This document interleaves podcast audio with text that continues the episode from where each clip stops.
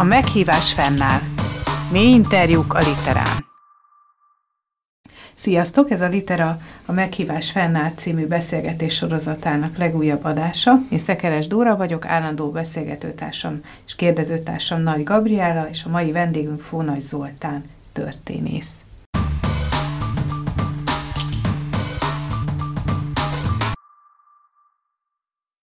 Meglepő, hogy egy történészt hívtunk vendégnek, de annyira nem meglepő a Litera olvasói számára, hiszen Zoltánnak van egy nagyon régóta és nagy örömünkre szolgáló sorozata a Literán, ami a mindennapok történetével foglalkozik, és ez is az apropója a beszélgetésünknek, hogy egy kicsit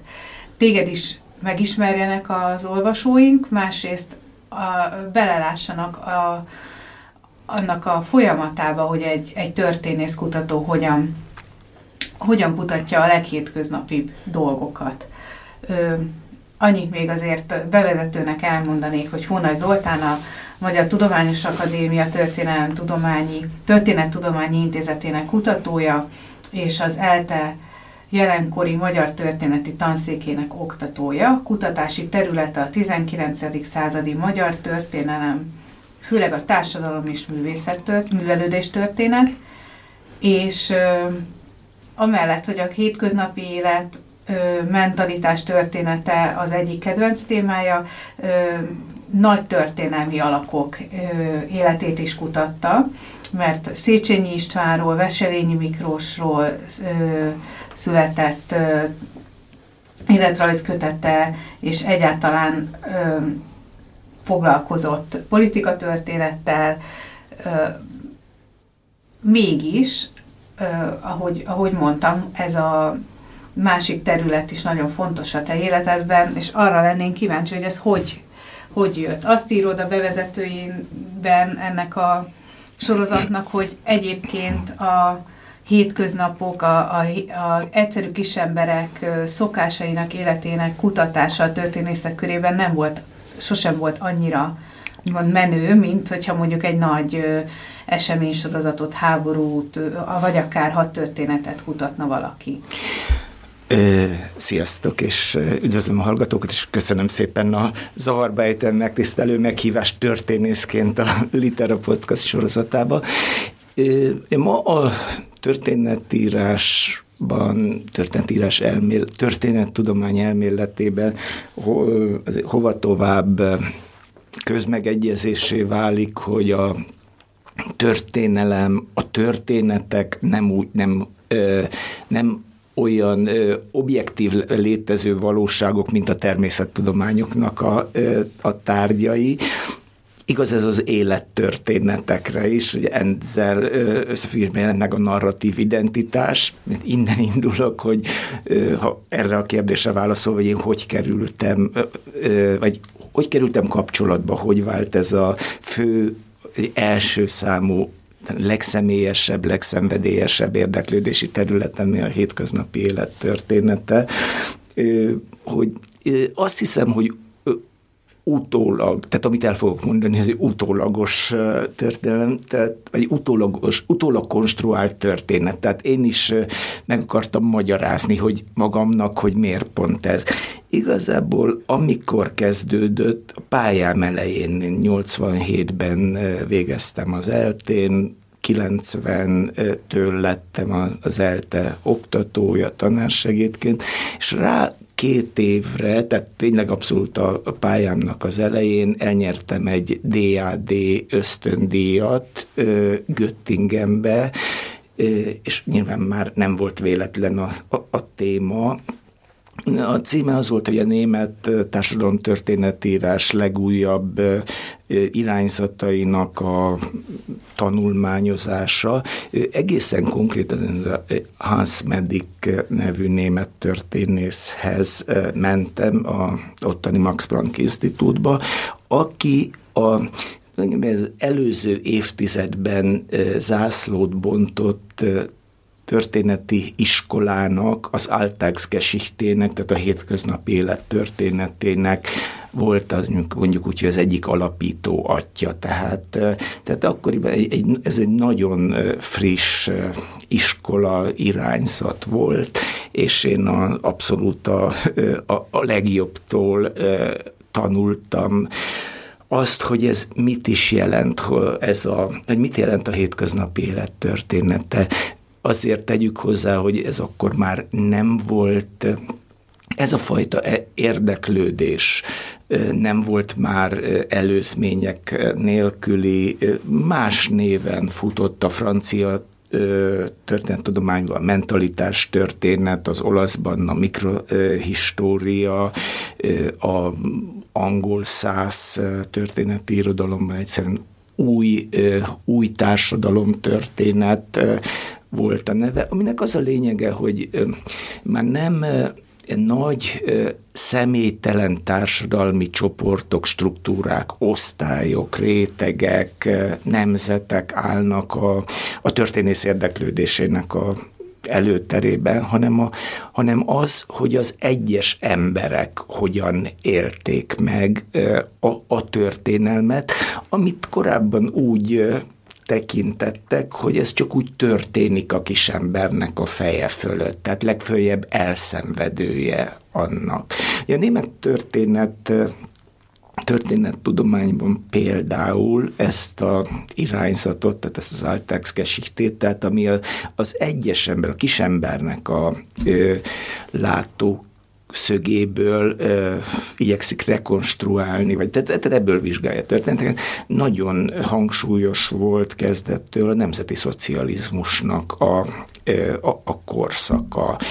Az én mesterem, ő nem ezzel foglalkozott, ő koraújkori történettel, de, de egyik, tehát másik alapító atya, Flütke, ez kifejezetten nemzeti szocializmussal foglalkozott, nemzeti szocializmus korával, ahol a kisember A, a kisember aktorként, a kisemberre is aktorként tekint. Tehát, hogy a, például ez a diktatúra, totalitárius rendszer a maga bűneivel, az nem egy embernek, az nem Hitlernek az, az, az egyszemélyes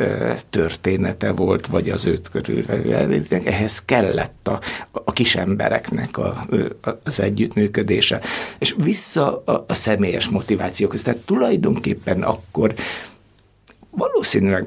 egyszerűen csak kíváncsiságból eh, kezdett, tehát intellektuális kíváncsiságból eh, kezdett el foglalkoztatni ez, a, ez az akkor nagyon újnak számító megközelítés. Utólag, és akkor itt térek vissza a narratív identitáshoz, kapcsoltam, szóval kerestem én magyarázatot magamban, hogy miért pont, miért pont ez érdekel, és miért tartom én ezt olyan, olyan fontosnak, ezt a hétköznapi élet történetével, tehát a történelem névtelen szereplőivel való foglalkozást, és én mégis utólag ezt a, azzal kötöttem össze, azzal ideologizáltam meg magamnak, hogy ahonnan jövök a, a származásommal. Egy ö, olyan családi háttérrel, olyan ősökkel, ami valószínűleg a legtöbbünkének megfelel egy, egy magyar paraszti ö, ö, háttérrel, első generációs értelmiségiként kerültem ki a szülőfalumból. Nem gondoltam én ezt akkor végig, nem tudom, hogy mennyire volt benne, utólag nekem ez az egyik legfontosabb, vagy ez, ez az egyik leg... nyomósabb érv mellette, hogy miért is érdekel ez engem, hogy, hogy valahogy úgy gondolom, hogy ezzel a háttérrel determinálva vagyok arra, hogy, hogy nagyon hangsúlyozottan úgy tekintsem a foglalkozásom tárgyát, tehát a múltat, hogy a történelem az egyenlő minden eddig élt embernek a történetével, és természetesen ez technikailag is lehetetlen lenne, hogy egyesével megírni a minden embernek a történetét, de legalább a, a, a jellemző történeteket, tehát a nagy, nagy vonalakat. De beszéltél itt a családodról, de a családodról is sokat megtudtál, tehát hogy kutattad a saját családodnak a történetét? Azért érdekel, mert hogy egy kis faluról van szó, ugye ők tényleg kis emberek voltak, ugye ott azért minimális adat maradt meg, vagy minimális dokumentum, amiből ki lehet indulni? Egyrészt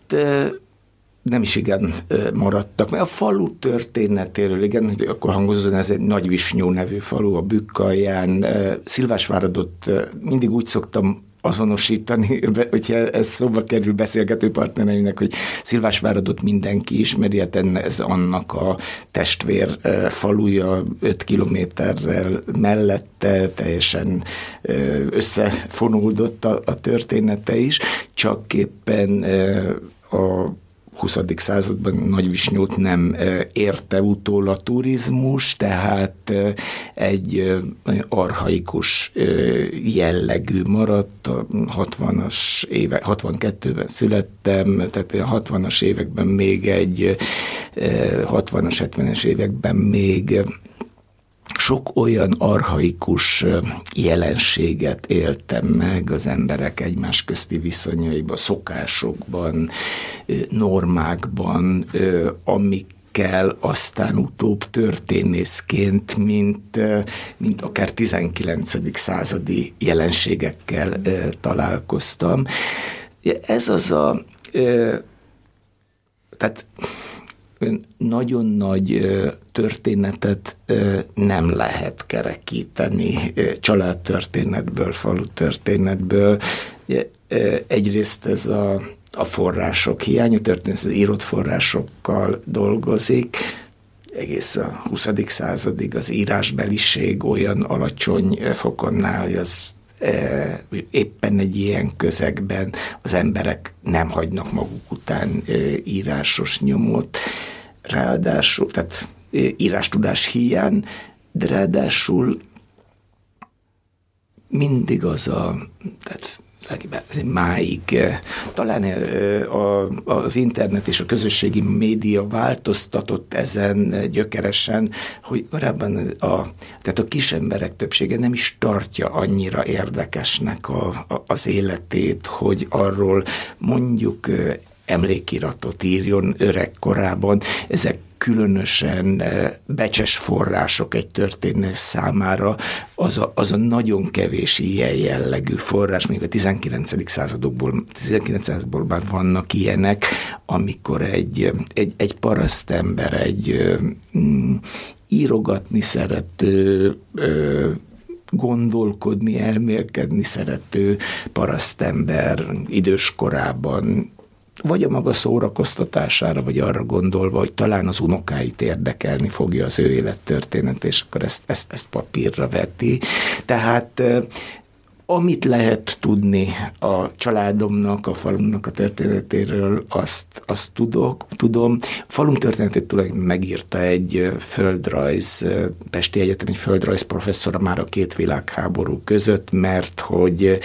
őt azért érdekelte, mert a, a Palóc, a, tehát egy, a település történeti szempontból a, a Palóc föld, a Palóc falvak egy prototípusának tartotta ezt a, ezt a falut, a hadak település, tehát település szerkezettel, a had rendszerrel, ugye a had az nagy családot jelent. Egyébként az én családom, vagy a hadam, a Fónagyhad volt a legnépesebb, a legkiterjedtebb ebben a faluban.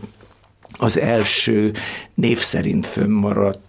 összeírás az a tizenhetedik századból maradt meg, és már akkor a, a jobbágy háztartás fők, jobbágy családfők negyven százalékának Fónagy volt a vezeték neve, és máig körülbelül ez, a, ez az aránya a falu lakosságában, igen, és hogy megkülönböztessék, ugye ez már olyan nagy népesség, különböző melléknevekkel, vagy ragadvány nevekkel, az én szűkebb családom az a Fónagy süt Fónagy sütőhad.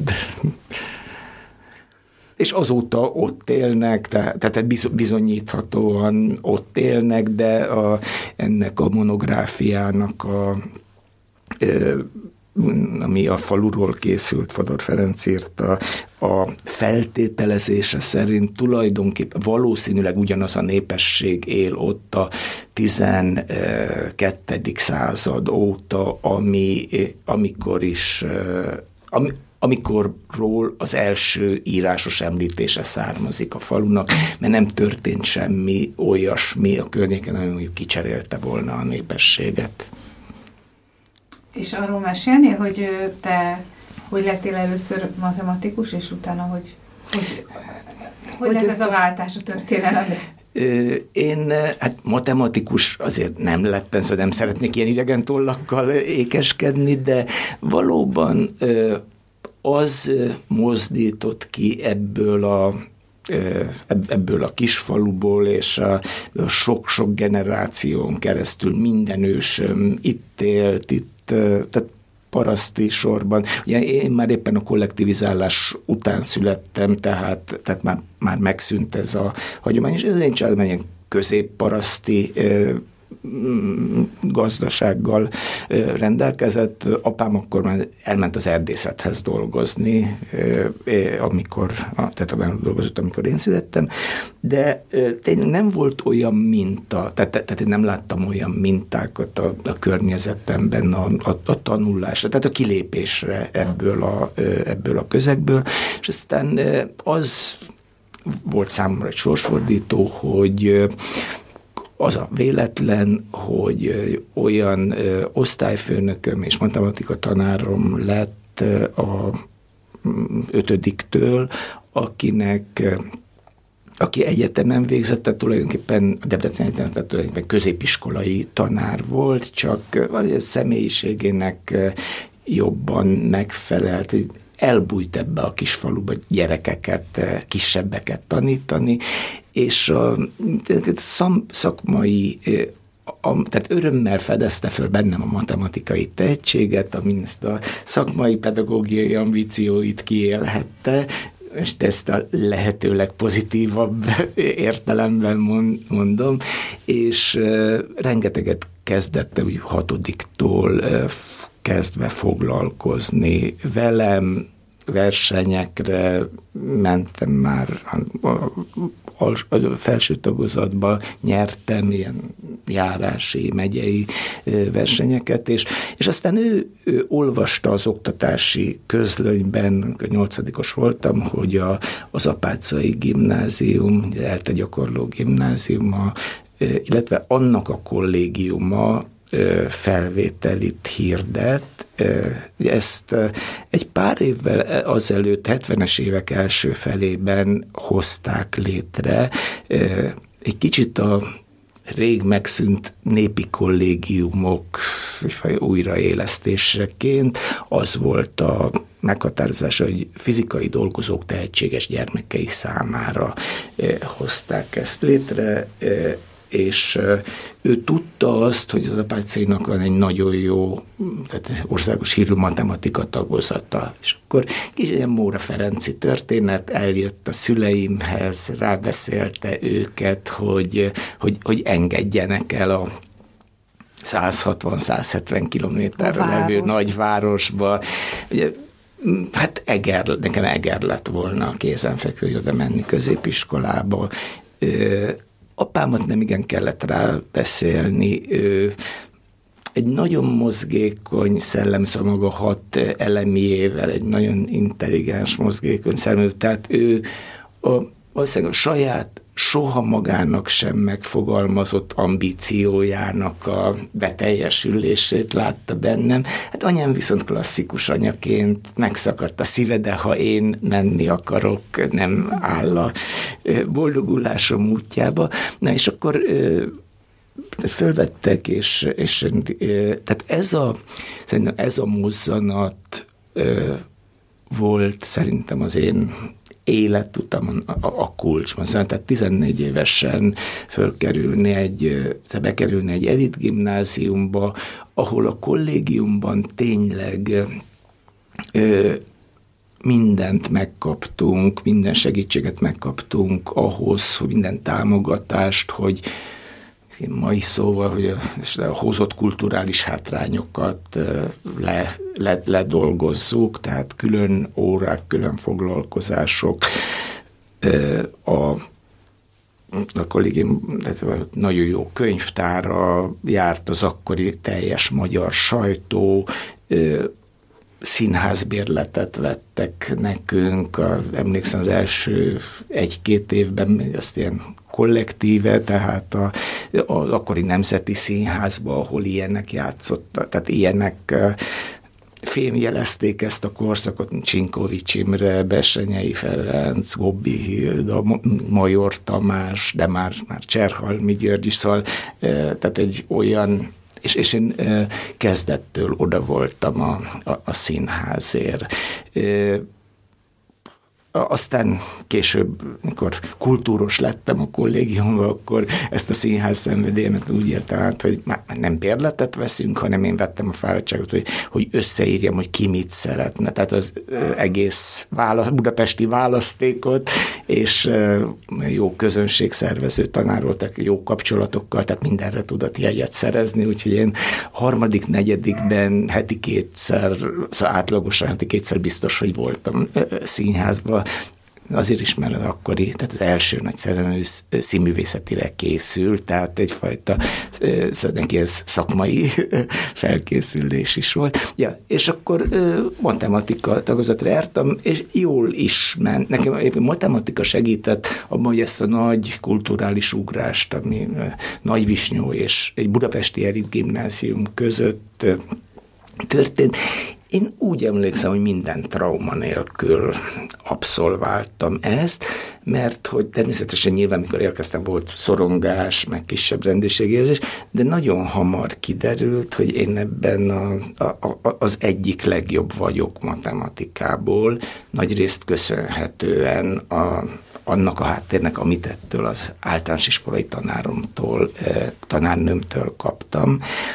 és ez ott olyan pozíciót adott az iskolában, az osztályban, amitől nagyon ham, aminek a segítségére nagyon hamar megszabadultam ettől a kisebb rendőrségi érzéstől, hogy én itt faluról jövök, pesti, hát sok értelmiségi, né- némi káder gyerek is volt ebben, a, ebben az elit gimnáziumban, és elsőben, akkor ezzel szoktam dicsekedni, elsőben én még országos matematika versenyt nyertem, ez az Arany Dániel középiskolai verseny, tagozatosak versenyében, hozzáteszem igaz, holt versenyben egy osztálytársammal, de ő belőle matematikus lett egyébként, tehát az, az Akadémia Matematikai Tudomány, Matematikai Intézetének a kutatója lett, tehát ő maradt a pályán. És nem, te, te mellett elkezdtél könyveket olvasni, történelmi tárgyú műveket? Mindig vagy? Is, tehát általános iskolában is a matematika és a történelem volt az a két tárgy, ami ilyen különös intellektuális vonzat, és az olvasás az, az a, szintén az általános iskolás koromban. Úgy emlékszem, hogy tehát leginkább hetedikben, het, hetedikben kapott el ez a, a lézevút, nagyon jó német szó, olvasási düh, a, és a, ennek a csúcspontja a hetedik és nyolcadik közötti nyár volt, arra emlékszem, hogy én alapvetően a, a községi könyvtárból ö, jutottam a, a könyvekhez, nem volt természetesen, paraszt család, nem volt otthon könyvtár, és arra emlékszem, hogy ezen a nyáron, ö, megnéztem nyár végén az olvasójegyemet, több könyvet olvastam el, mint ahány napból a nyári szünet állt. Tehát, hogy, hogy valamivel minimálisan, de több, mint könyv. De azért ezt most matematikus aggyal regisztrálod, nem? Nem, hát aki nem, tudja, nem. Hogy hány napból áll a nyár. Hát nem, ak- akkor megnéztem. Tehát, tehát, tehát ezt ak- akkor megnéztem, és, és azt mondom, hogy válogatás nélkül, tehát ebben a delfin könyvektől kezdve a bűn és bűnhődésig minden szerepelt, amilyen nyilván korai volt akkor, de mondjuk úgy, hogy sportot űzök belőle máig, hogy... hogy, hogy, hogy személyemben legyek cáfolat arra, ezekre a sztereotípiákra, hogy van a kocka, meg a, meg a bölcsész. Na most menjünk a sztereotípiákra át a, a történelemmel kapcsolatban, mert hogy például az a korszak, ami neked ebben a sorozatban újra és újra előkerül, ezt ugye a boldog békeidők, vagy az aranykor időszakának is szokás hívni, és azt írod az egyik ilyen felvezetődben, és ez nagyon jól összefoglalja, azt gondolom, hogy mi is a probléma, vagy mi az érdekes ebben a korszakban, hogy amikor manapság valaki többnyire nosztalgikusan a családi élet régen volt rendjét emlegeti, a legritkább esetben szokta pontosan meghatározni, mikor is volt az a régen. Sem azt, melyik társadalmi réteghez tartoztak azok a férfiak és nők, akik megjelennek lelki szemei előtt. Valójában legtöbben, anélkül, hogy tudnák, a tizenkilencedik és huszadik század közepe közötti polgári családideát általánosítják időtlenné. Egy olyan norma alapján képzelik el a régi, élet, régi családi életet, ami történelmi távlatból nézve viszonylag rövid ideig, és akkor is csak meglehetősen keskeny, a meglehetősen keskeny középosztály körében érvényesült. Szóval hogy lesz ez az idealizálás, vagy mit gondolsz, hogy, hogy mi, benne, mi volt benne tényleg az a jellemző, ami ideálissá teszi így távolról megszemlélve, és mi az, ami egyáltalán nem volt rajongást, vagy, vagy nem rajongást keltő, úgyhogy ha az ember kicsit mélyebben megkapargatja. Egy kicsit távolabbról kezdve a választ. Ennek a blognak az lett, azt, a, azt adtam mottóul, mottójául, hogy mert mindennek van története. A, a, az ember, és nem csak a mai ember, mindenkori ember hajlamos a, az időt két dimenzióra osztani, a jelenre és a múltra. És a múltat valami homogén masszaként látja, tehát ami, ami nem most van, tehát ami régen volt egykor, ugye köznyelvben gyakran használjuk is ezt a fordulatot, azt valami örök, örökkön létező változatlannak tekinti. És ehhez a, a másik dimenzióhoz, a múlthoz való viszonyt jellemzően két kategóriára osz, lehet osztani. Az emberek egy része, vagy esetleg bizonyos szituációban ugyanaz az ember is kétféleképpen. Tehát, tehát az egyik viszonyulás ez az aranykort látni a múltba, amihez képest az emberiség története egyfajta... Igen, igen, tehát... És ez a... Igen, tehát a másik pedig... Tehát, tehát ebben a...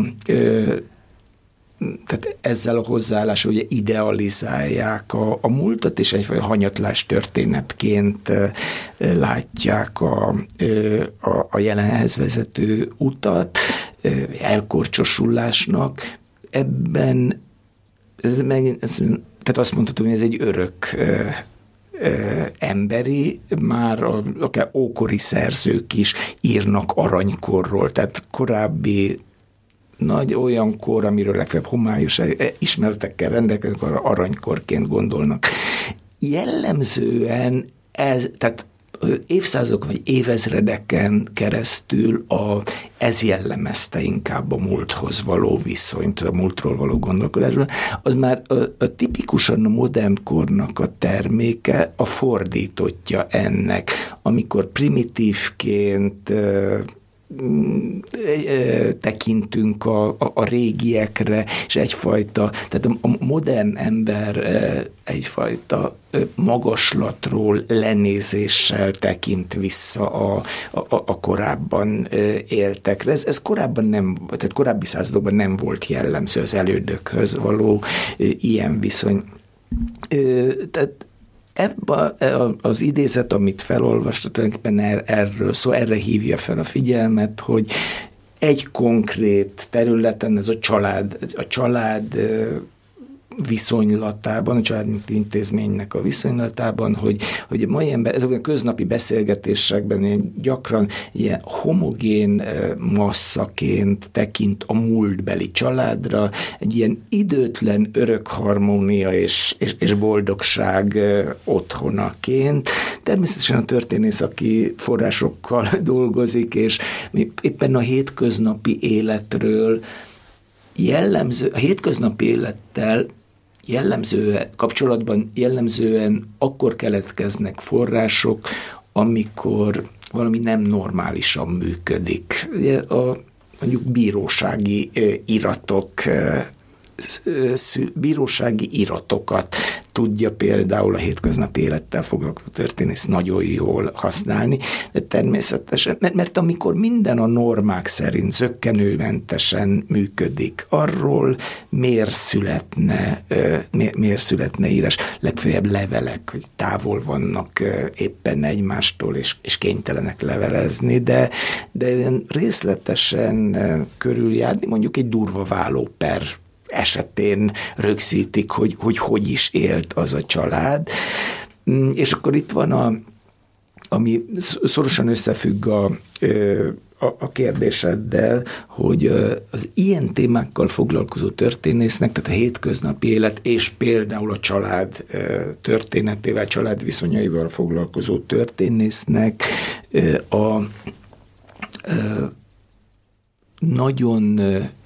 tudatosan, tehát mindvégig az első, amit szem előtt kell tartani, hogy mindenkorban bizonyos életviszonyok, tehát az életviszonyainkkal kapcsolatban vannak normák, írott, íratlan, ugye írott jog, íratlan szokásokon alapuló erkölcsi normák, és van a társadalmi gyakorlat, és ez a kettő soha nem esik egybe. Azt szoktam erre mondani, hogyha földön kívüli beesne a, a, a földre, egy idegen civilizációból, és csak a normákat ismerné meg, mondjuk a ö, tíz parancsolat ö, kerülne a kezébe, aminek ott az elején olvassa, hogy ne ölj, és akkor ezt vinné hírül, hogy az emberi faj olyan, ami nem öl, nem öli meg a, a fajtársait, hát ö, mint éppen aktuálisan tanúi vagyunk, az emberi faj messze áll, tehát a gyakorlat messze áll ettől a, ettől a normától, és ez minden területen így van. Ugyanakkor természetesen ez a társadalmi gyakorlat, tehát ahogy élnek, azért nem független ezektől a normáktól, tehát ezek, ezek, ezek hatnak. Csak ugyanez, tehát a családnál valószínűleg aki ilyen, szóval az örök, az örök harmónia otthonának tekinti a múltbeli családot, és lehet, hogy itt csak a nagyszülei korosztályára, vagy, vagy egy, a boldog békeidőkre, mondjuk dualizmusra, a huszadik század elejére gondol. Tehát valószínűleg az ő elképzelését nagyon erősen a normák, az ezeket sugalló propaganda szövegek határozzák meg, és úgy képzeli el, hogy tényleg, tényleg ilyenek voltak a családok. Ezzel szemben a, mondjuk, ha valaki vállóperes iratok alapján akarja rekonstruálni, vagy, vagy őszinte interjúk alapján, ami mondjuk viszonylag, tehát nem nem tekint vissza hosszú múltra, mondjuk a néprajztudományban, és eléggé az utolsó pillanatban születtek ilyen típusú interjúk, mondjuk idős parasztasszonyokkal, tehát akik még a hagyományos társadalom viszonyai között élték a, a, a fiatalkorukat, hogy, hogy, hogy milyen volt egy nőnek a családon belüli helye, mi volt a viszonya a család, mi, mi volt a helyzet a családon belüli erőszak hétköznapiságával, és, és így tovább. Tehát ezért ezek nagyon messze állnak attól a, a, a normákból megrajzolható ideáltól. És mennyire, hogyha az irodalomra tekintünk, mennyire, mennyire használható forrásként akár az irodalmi anyag? Azon túl, Absz- hogy van, van a családi levelezés, de például a memoárok, az ugye mindig egy nagyon fontos. A memoárnál ugye már eldöntendő, hogy tehát, tehát vannak olyanok, amik, amik ő, igen, tehát, tehát hogy ki írja, tehát ugye hivatásos írók is írnak önéletrajzokat. Blogom írásaiban is több posztban használom, és nem vagyok ezzel az első, vagy, vagy úttörő. Márai Sándornak a polgárvallomásai, vagy Herceg Ferencnek a, a, az emlékiratai, ezek elsőrangú társadalmi forrá, társadalomtörténet és hétköznapi élettörténeti források, és persze hát vannak olyanok, amik nem ö, professzionális íróktól származnak, de, de ugyanakkor nagyon magas szint, tehát nagyon jó íráskészséggel, tehát szinte irodalmi megformáltságúak. Egyik ilyen kedvencem, inkább a tizenkilencedik század első felének a hétköznapi életéhez nagyon jól használható az erdélyi Újfalvi Sándornak, középbirtokos nemesnek az emlékirata, aki nem író, de, de, de, de nagyon jól ír, aztán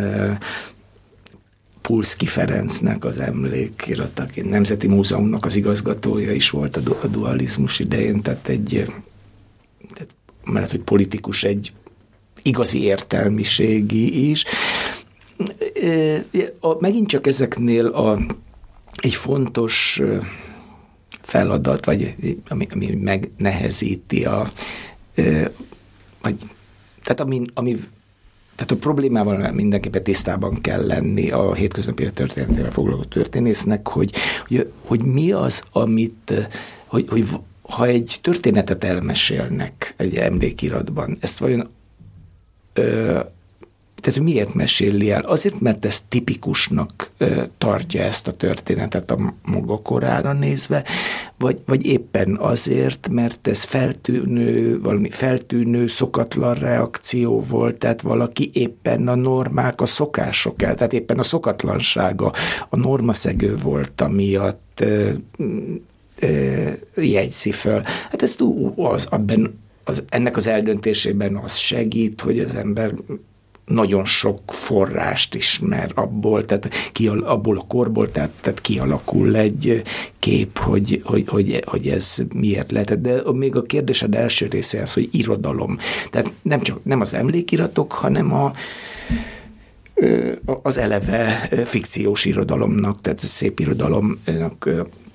szánt művek felhasználhatók.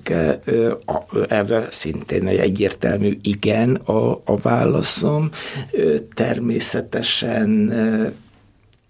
történészi látásmóddal, tehát hogy nem, azt a, ne, nem a történetet tekintem úgy, ahogy meg van írva, hanem a, hanem a valóságnak, tehát ennek nem tulajdonítok valóság relevanciát, hanem az abban megjelenő, mondjuk személyközi viszonyokat, tehát hogy, hogy írja le Kosztolányi az Édes Annában a vízinének és a cselédlánynak a viszonyát. Természetesen forrásként csak az a, tehát, tehát egy társadalomtörténet, hétköznapi élet történetével foglalkozó történész számára csak az olyan irodalmi művek jöhetnek szóba forrásként, amikor a, a, a történet az író korában játszódik. Tehát mondjuk Jókainak a, a, a kőszívű emberfiait,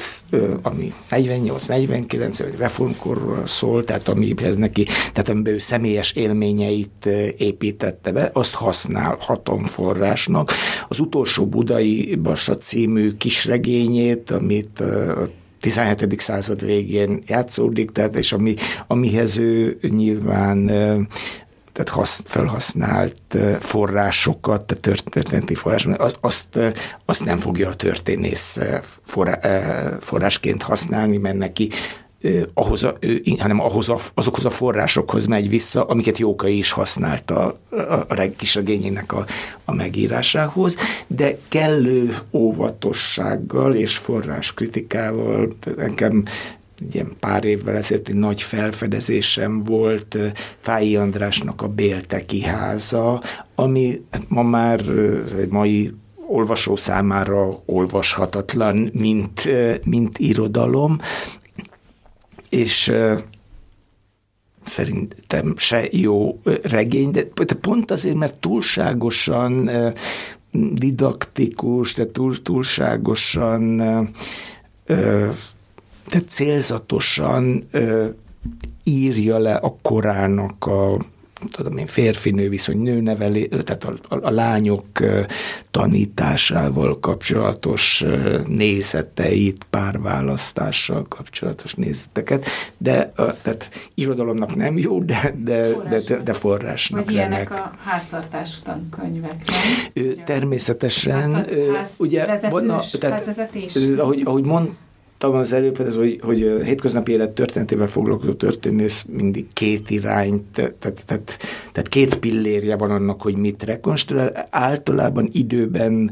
szóval először, tehát valamilyen tárgykörrel, vagy valamilyen téma, az a hétköznapi élet valamilyen területével foglalkozva, először ö, föltárja azt, hogy mik voltak az ezzel kapcsolatos normák a, a korban. Általában ez a... Ö, Ez, ez a kevésbé munkaigényes, mert ezt ilyen célra törően lehet, és erről, hogyha a tizenkilencedik századnál maradunk, ekkor születik meg az a korban leginkább az illemtankönyvek összefoglaló, szóval műfaji összefoglalással nevezik. Ma én nem csak én, leginkább ez az életvezetési tanácsadó irodalom címkét szoktuk rá Rá, ráakasztani. Ezekből még tizenkilencedik században remekül össze lehet foglalni a, a, a hétköznapi élet különböző öltözködés, férfi-nő viszony, lakberendezés, szülő-gyermek viszony, stb. De vannak speciálisak, amik a levélírásnak a, mondjuk a levélírásnak a szabályait, formai és tartalmi kellékeit tanítják. Ezekből nagyon jól össze lehet állítani azt a normarendszert. Ennél persze meg kell jegyezni, hogy ezek mindig, tehát tudatában kell lenni, hogy ezek nek a hatókörek korlátozott volt, jellemzően ezek a középosztálynak szóltak, amik egy tizenkilencedik században csak nagyon keskeny szeletét jelentették a, a, az összlakosságnak, tehát mondjuk ehhez a, a, a parasztság világához, az égvilágon semmi köze nincs ezeknek a, ezeknek a normáknak, és ennél már általában sokkal munkaigényesebb, sokkal nagyobb tapasztalatot, óvatosságot igényel a, a gyakorlatnak, a, a, gyakorlatnak a, a, a rekonstruálása, de a normákhoz ez a, ez, ez a könyve, könyvek, újságcikkek, folyóiratcikkek tömege van már a tizenkilencedik századból, ami, ami, ami ezeket az írott normákat. Korábbi korokról ez sokkal ritkább, és ott jellemzően a teológiai irodalomban kell keresgélni, hiszen egy vallásos világkép uralma idején nagyon erősen a, a, a kereszténység tanításaiból, nagyon közvetlenül a kereszténység tanításaihoz kötötték ezeket a normákat. Szexualitással, szülő-gyermek viszonnyal, társadalom, szegényekhez való viszony, nem, ez, ez mind onnan vezették le. Ez a tizenkilencedik században, a, és ha már tizenkilencedik század többször szóba került, tehát hogy, hogy, hogy miért pont ez, hát ez véletlenszerű volt annak idején, az egyetem idején, kicsi, tehát némileg véletlenszerű volt, hogy, hogy én pont ezzel a korszakkal köteleztem el magam, utólag a legjobb választásnak tartom, ugye megint a narratív identitás, tehát hogy meggyőzem magam utólag, hogy, hogy miért is különösen érdekes ez. Ugye ez az a korszak, ami a mai világunknak a születé, születése. Tehát Tehát, tehát egy tizenkilencedik századot a modernizációnak a folyamatát vizsgálja tulajdonképpen, és a hétköznapi, speciálisan a hétköznapi élettörténetét vizsgálva, tulajdonképpen azt a történetet beszélem el, hogy hogyan születik a, a, a mi világunk, tehát azok a azok a tipikus magánéletbeli viszonyok, tehát a, a párválasztás, a család, a, de a,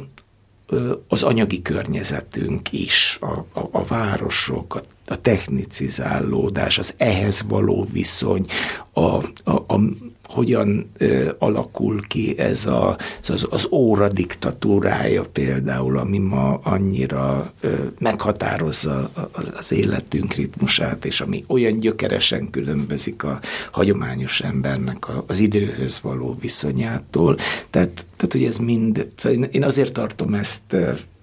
érdekesnek, természetesen mindenki elfogult az iránt, amivel foglalkozik, és a, a világ legérdekesebb dolg, tehát jó esetben a világ legérdekesebb dolgának tartja, tehát hogy tényleg szenvedéllyel foglalkozik azzal. Én, én, én ezzel uh, igyekszem meggyőzni mást is arról, hogy ez tényleg érdekes, mert hogy, hogy ha van haszna egyáltalán a történelemmel való foglalkozásnak, ezen már rég túl vagyunk, a történelem az élet tanítómestere, ha az lenne, akkor, akkor nagyon rosszul dolgozik, mint, tehát akkor megbukott, mint, mint tanító, de hogy ezt nem is lehet tőle elvárni. Én azt gondolom, hogy ha van gyakorlati haszna, azon kívül, hogy intellektuális élvezetet ad, akkor az az, hogy valahogy hozzájárulhat ahhoz, hogy a jelen világunkat, tehát a saját világunkat megértsük, azzal járul hozzá, hogy a hozzávezető utat ö, megmutatja, ami például tudatosíthatja azt, hogy nem ez nem ö, nem, nem, nem, nem olyan nem olyan módon determinált, tehát nem a természeti törvényeknek a szigorú, szigorával determinált az, ami van, hanem ez létrejött, változik, és, és, és változhat, és sőt, törvényszerűen változni is fog. A világunkban annyi minden történik velünk, olyan, olyan dolgok, amik másképp voltak talán, de ugyanúgy megtörténtek az előző századokban. Tehát, hogyha csak olyan nagyon egyszerű dolgokra gondolok, mint a családon belüli erőszak, akkor például az, hogy házasságot kötnek és elválnak emberek, járvány pusztít, jön egy háború, a háborúnak következményei lesznek, stb., hogy, hogy, hogy, hogy az ember tulajdonképpen mindig egy tük, tükröt keres, gondolom, szóval, hogy a... Vannak ilyenek, tehát, tehát vannak a posztjaim között ilyenek, tehát például a, egy egész sorozat, három poszt lett a családon belüli erőszak történeti aspektusból, témakörről, az, kifejezett, az már kifejezetten a blog számára készült, és és egy olyan időben, amikor ez egy éppen isztambuli egyezmény nem ratifikálása körüli, tehát, tehát a, a téma benne volt a levegőben, de egyébként a egyik első Ilyen, ilyen műfajú cikkem kilencvenes évek legelején az akkori Magyar Nemzetbe, az már ez inspirálta, az nem ilyen hétköznapi, az inkább politika történeti jellegű volt, amikor a, a történelmi igazságtétel volt, a, de ha még emlékeznek, a kort már felnőttként megéltek, ez, ez a tört, tehát rögtön a rendszerváltás utáni két évben törvényjavaslatok, ez a, ez a justíciaterv. És én azt néztem meg, hogy egy tizenkilencedik századi rendszerváltásnál, ez konkrétan ezernyolcszázhatvan-hatvanegy volt, tehát amikor megbukott a negyvenkilenc után egy évtizedig uralmon levő önkényuralom abszolutizmus rendszere, hogy akkor az alkotmányosság helyreállításán hogyan viszonyultak a... Tehát hogyan... hogyan Hogyan zajlott, tehát hogy nézett ki ezernyolcszázhatvanegyben a justícia terv, tehát hogy hogyan viszonyultak az előző rendszernek, a, az önkényuralmi rendszernek a kis, kiszolgálóihoz. És, tehát, hogy igen, ez de természetesen most a, a, a járvány idején, különösen annak az első évében nagyon sokat foglalkoztam vele a blogomon. És amikor rátekintesz erre az egész ö, nagy anyagra, amin eddig dolgoztál, vagy tizenkilencedik század, huszadik század eleje történetére, akkor nincs olyan érzésed, hogy a történelemben minden ismétlődik, hogy nincs új a nap alatt? Ugyanaz nem tér, tehát, tehát nem ugyanaz tér vissza. Ugye ez az egész, tehát, tehát a korszak, amivel én foglalkozom, amiről ezek a írások szólnak, ez, ez, tehát ennek a központi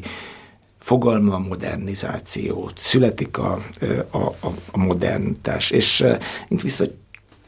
visszautalok arra, hogy általában a múlthoz kétfajta viszonyulás szokás, ez a, az idealizálás, meg a, meg a lenézés, tehát valami a, a jelenkor magaslatáról lenézni a, a korokat, a kor, korábbi korok emberét primitívnek minősíteni. Valójában ez a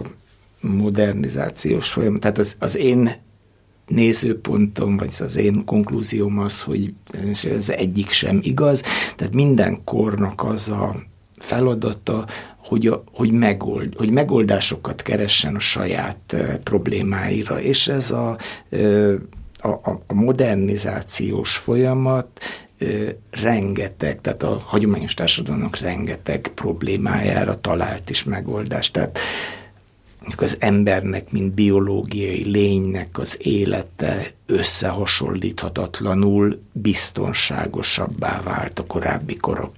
emberéhez képest. Tehát ez egy igaz, példával mondja, egy példát mondjak, hogy még százötven évvel ezelőtt tíz újszülöttből három az egyéves kort sem érte meg, és kb. hat éves A hat éves kort meg csak a, a felük fele érte meg az újszülötteknek. Ma ö, százból ö, körülbelül egy ö, a, a csecsemő, száz, százból egy csecsemő hal meg, és mindezt úgy, hogy, hogy ö, a, a a csecsemőnek, viszont az élve születetnek a fogalma is megváltozott, tehát ma aki hat hónapra születik, tehát az, az ezekben a statisztikákban még be se került. Tehát, tehát összehasonlíthatatlanul biztonságosabbá vált az embernek a biológiai léte. Ugyanakkor na, tehát, tehát megoldott, tehát a modernizáció rengeteg korábbi, tehát az embernek rengeteg korábbi kiszolgáltatottságát megszüntette, a környezetének való kiszolgáltatottságát, de és enne, ez ennek az Alltagsgeschichte iskolának, tehát a hétköznapi élet története iskolának a, a fő ö, tehát, tehát ez az egyik fő szemléleti ö, pillére, hogy azt tudatosít, tehát hogy sem ö, sikertörténetként, sem hanyatlás történetként ne ábrázoljuk mondjuk a modernizáció fogalma, folyamatát, hanem lássuk benne a pozitívumokat, de vegyük észre, hogy mindennek ára van. Tehát mint ahogy a, ö, állítólag közgázon az első nagy előadást ö, azzal, nem tudom, ma, ma még ezzel kezdik el, hogy közgazdaság alapelve, hogy, hogy, hogy ingyen ebéd nincs. Ö, a, ö, ugyanez a, a, a történelmi, tehát hogy miközben a, a modernizáció folyamatában ö, megszabadul az ember egy, egy sor kiszolgáltatottságtól, közben másfajta kiszolgáltatottságokat és másfajta problémákat teremt. Egy, amit én erre, Karintit szoktam idézni, hogyha erre ez, ez, ez kerül szóba, tehát a modernizációs folyamatnak a párhuzamak Karinthynak van egy ilyen mondás, a házasság definíciója, a házasság definíciója két ember szövetsége olyan bajok elhárítására, amelyek nélküle nem lennének. Tehát a, egy, egy kicsit, a, nem is kicsit, ez a modernizáció folyamatára, tehát miközben nagyon is érvényes, tehát miközben megszünteti a, a, a természet től való kiszolgáltatottságunkat, hogy mondjuk maradjunk a, az ember biológiai léténél, tehát az orvostudomány, gyógyszeripar, stb. Fejlődése összehasonlíthatatlanul biztonságosabbá tette az életünket, megnöveli az élettartamunkat. Ugyanakkor ugye ez a, a medikalizáció folyamata egy újfajta kiszolgáltatottságot teremt, az orvos egyre nagyobb hatalmat szerez fölöttünk, testünk fölött, lelkünk fölött. Utóbbi évtizedekben mondjuk ez leginkább a pszichológia, pszichiátria kapcsán tematizálódik ez a, ennek a folyamatnak, tehát a medikalizáció folyamatának a, a, az árnyoldalai, tehát hogy, hogy nagyon sok területen túltoltuk ezt a,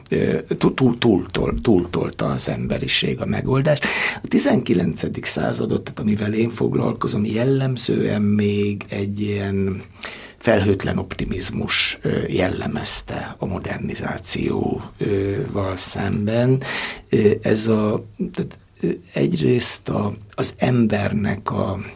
a megjavíthatóságába vetett optimizmus, a, a, a humanizálódásnak a, a, a határtalansága, másrészt a, a tudomány és a technika ö, fejlődésébe vetett hit, tehát, tehát az, hogy tehát nem volt kételj még a tizenkilencedik század emberében, hogy ez, hogy ez kizárólag jobbá teszi az ember életét. Ebből a Tehát ennek a két ö, határtalan optimizmusnak a, a végét mondjuk két eseményhez lehet kötni. A, az ember humanizálódásába, az a végte, tehát, a, tehát az, hogy az erőszakot ö, egyre inkább, és valaha majd teljesen ö, ki lehet zárni a,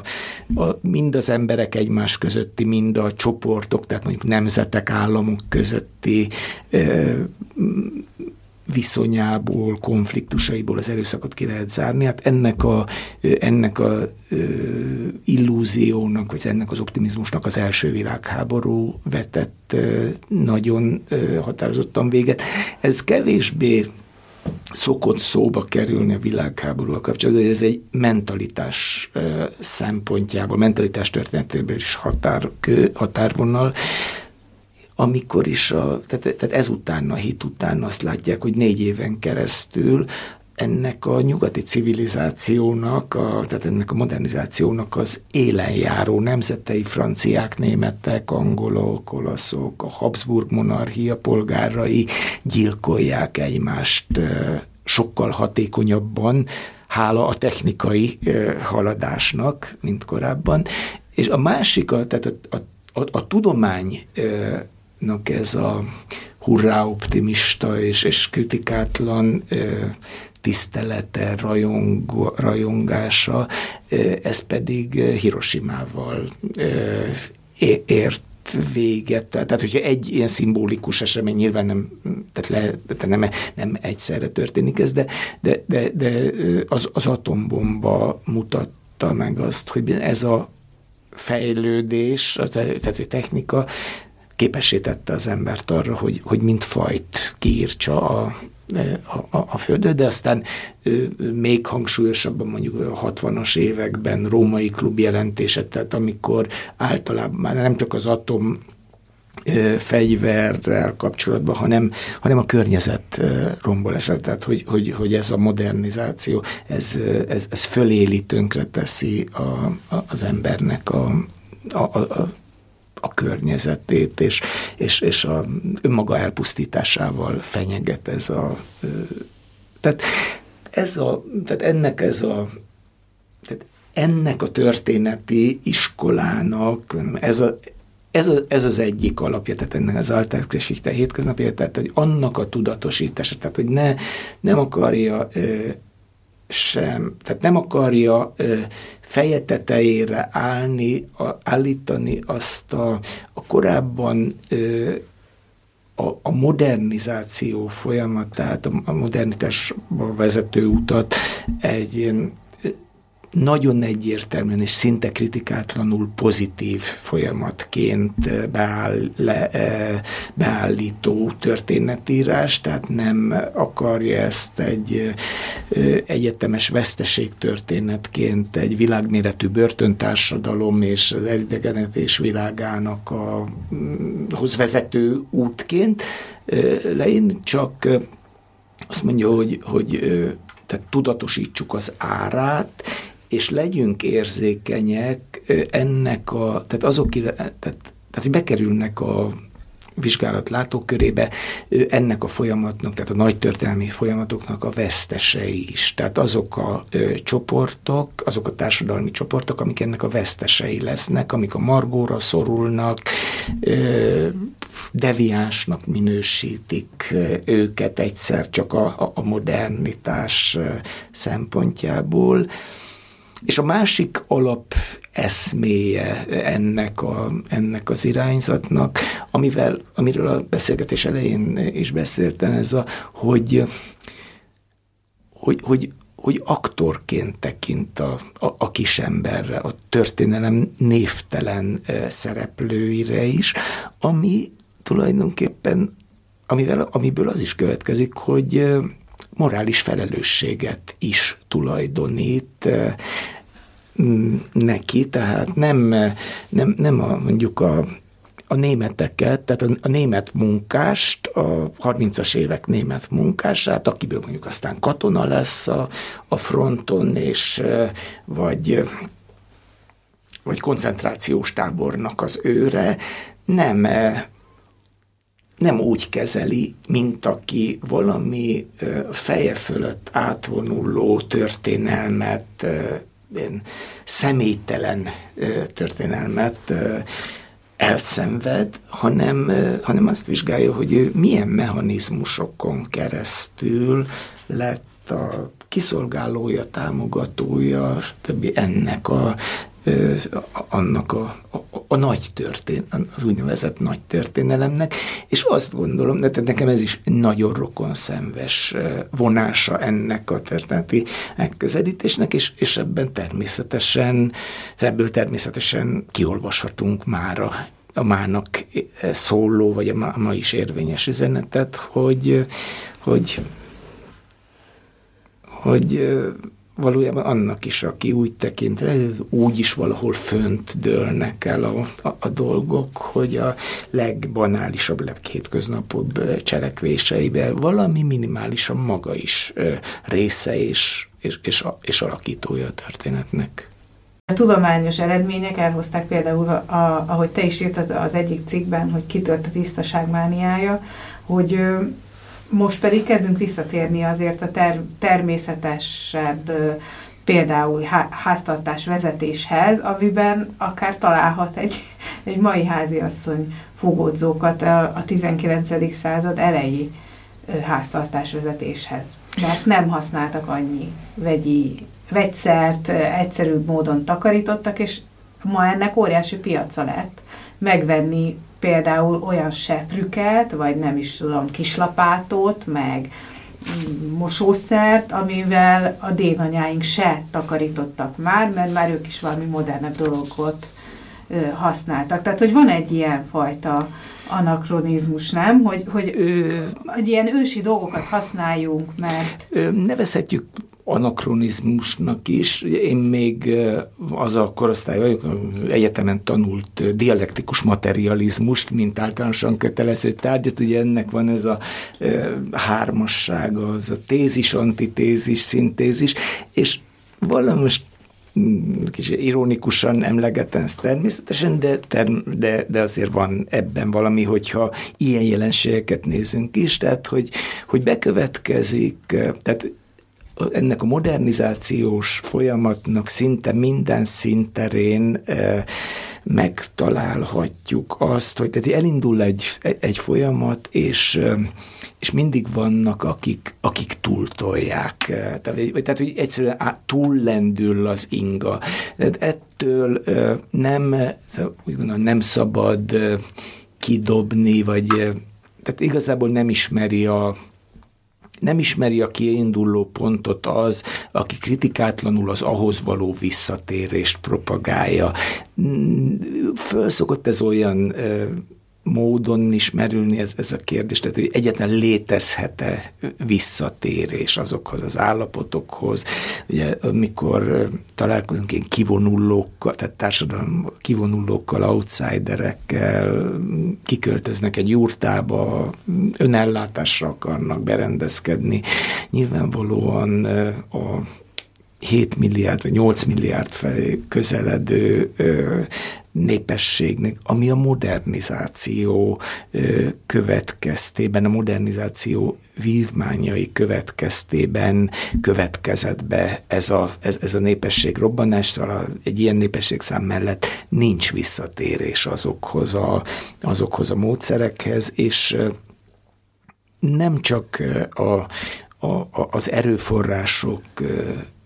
szűkössége miatt nincs, tehát egy, egy hagyományos, hagyományos előforrások szűkössége miatt nincs visszatérés, hanem azért sem, nem hiszek benne, hogy, hogy, hogy tömegesen az emberek alkalmassá, alkalmasak lennének. Maximum erről lehet szó, tehát az általad itt, tehát nem fogunk visszatérni ahhoz soha, talán tömegesen, hogy a fahamuból főzzük a lugot, már csak azért sem, mert nem tüzelünk fával, és nincs, nincs fahamunk, és, és, és nem fogunk lugot főzni, és egy modern, tehát modern, a, a munkavilágában is teljesen egyenrangú nő ezt meg sem tudná oldani, hiszen azokat a háztartásokat itt, itt úgy üzemeltették, hogy az a, nő, tehát a nőknek a háztartás üzemeltetése a teljes munkaidejét igénybe vette, sőt a középosztálybeli családoknál, tehát az ő igényeik, ritusaik szerint a az anyának, háziasszonynak a munkájára kevés is lett volna hozzá, tehát még, még segítséget, még fizetett segítség, cselédet is igénybe kellett venni, tehát nyilvánvalóan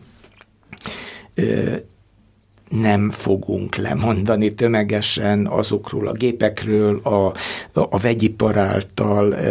előállított termékekről. Maximum arról lehet szó, hogy, hogy tehát tömegesen csak az képzelhető el, hogy ennek a modernizációnak a túlzásait e, nyesegetjük le. Nem, tehát én, én, én teljesen illuzórikusnak, vagy, vagy tehát egyedi különbségnek tekintem azt, aki, a, a, tehát, tehát akik azt hirdetik, hogy, hogy bármilyen e, szegmensben egy totális visszatérés a modernizáció előtti világhoz, legyen szó a háztartásról, vagy legyen szó arról, hogy mondjuk a, az orvostudománynak és a gyógyszeriparnak a, a, a vívmányait totálisan, totálisan kidobjuk. Azt gondolom, hogy ez egyéni felelősség marad a... megtalálni a mértéket, tehát, hogy, hogy, hogy ne váljunk a... tehát, hogy, hogy, hogy lehetőség szerint korlátozzuk a kiszolgáltatottságunkat a modernizáció vívmányainak, de én tulajdonképpen, amiről beszélek, az az, az újrafogalmazása annak, amit, amit erről a történetszemléletről, vagy történeti iskoláról is mondtam, hogy nem arról az, hogy ez ki kéne dob, vagy, tehát, hogy, hogy, hogy démonizálni kéne a modernizáció folyamatot, nem tudni kell, hogy ennek ára van, és hát saját életünkben próbáljuk meg minimalizálni ennek, a, ennek az árát. Tehát ez a, tulajdonképpen ez a másik, tehát a másik sajátossága az, hogy a, hogy a történelem névtelen szereplőinek, tehát a kisembernek is felelőssége van a, a, az életével szemben, ugyan, ugyan, ugyanehhez a konklúzióhoz visz. Tehát, hogy, hogy tudatosan kell élni. Tehát, ha valamit ki lehet olvasni ebből a fajta történetírásból, akkor, akkor ez, ez az egyik, vagy ezekből az én általam elmesélt hétköznapi élettörténeteiből ránk vonatkozóan, akkor ez, ez az egyéni felelősség a saját életünk iránt. Én hoztam neked egy személyes dokumentumot, mit tudsz ebből kiolvasni, arra vagyok kíváncsi, és hogy milyen tanácsokat adnál bárkinek, aki hozzád fordul, hogyha egy, egy ilyet lát, akkor, akkor milyen források után kell kutatni, hol, hogyan lehet kiindulni. Ez az én dédanyám, déd, dédanyámnak, a baracskai születésű Juliannának a házassági anyakönyvi kivonata, mert hogy ezerkilencszázkettőben, még jóval a nagyapám születése előtt, tehát ez nem az én dédapám, akiről itt beszélünk, hozzáment egy József nevű római katolikus személyszállító kocsishoz, aki zákányi születésű, de budapesti lakos, Baracskán, egy Fejér megyei faluban. Majd ezerkilencszázhatban a baracskai házassági anyakönyvi kivonatnak a szélére az van odaírva, hogy a házasság felbontatott ezerkilencszázhatban a Kúria által, és mindezt ezerkilencszázhétben jegyezték a baracskai házassági anyakönyvbe bele. Tehát hogyan kell ebből elindulni? Leginkább a, a vállás érdekel. Ö, igen, ugye ez ebben, tehát a legnagyobb esélyed, hogy valami igazán személyeset e, tudsz meg róla. Na, tehát az előbb azt hiszem, hogy, hogy ami, tehát a, a basic ismeret, ez a, tehát egy, egy családfának az összeállítása, amiből, amin nagyjából csak a, a dátumok szerepelnek, születési, halálozási, házasságkötési. A, ha nem középosztályiakról van szó, akkor nagy valószínűséggel ennél többet nem igen lehet kideríteni, ha a családnak a birtokában maradt. Most neked szerencséd lehet ezzel, hogy a korban inkább még ritkaságnak, sőt kivételnek számítóan elváltak, mert ennek a során már, tehát vállópernek az iratai, ha nem selejtezték ki a, a, az illetékes járásbíróságnál, akkor azok megtalálhatók. Barcs talán járási központ is volt, valószínűleg ott, ott indult, de ugye a legfelsőbb bíróságnál, a Kúriánál ért véget, azt mondta ki. És ebből az azért... Azt hogy egy rossz vállás volt ez? A korban, egészen ezerkilencszázötvenig, tehát a kommunista családjogi törvényig, vállást csak vétkességi alapon lehetett ki. Tehát egy házasság csak úgy volt felbontható, hogy a bíróságnak ki kellett mondani valamelyik félnek a vétkességét, tehát hogy az ő hibájából ö, nem folytatható ö, a, a házasság, ezért ö, viszonylag bele kell, tehát, tehát többnyire bele kellett vájkálni a, a, a magánéletbe. Tehát ezért van esély arra, hogy, hogy, hogy megtudsz valamit az emberről, a, tehát az érintettekről és a, és a viszonyukról. Most sajnos megvan az esélye, hogy, hogy, hogy ezeket már, tehát az ilyen típusú... Hát nem voltak emberek, nagy emberek, kis, igen. Kiselejtezik, és igen, a levéltáraknak a tárolási kapacitása is, is véges, és akkor például a bírósági iratok azok gyakran esnek, a, rendszeresen estek a selejtezésnek az áldozatául, de ez az egyetlen, amit, amit meg lehetne próbálni. Talán, tehát lehet, hogy jobb eséllyel a, a kúriai levéltárban, az országos levéltár őrzi a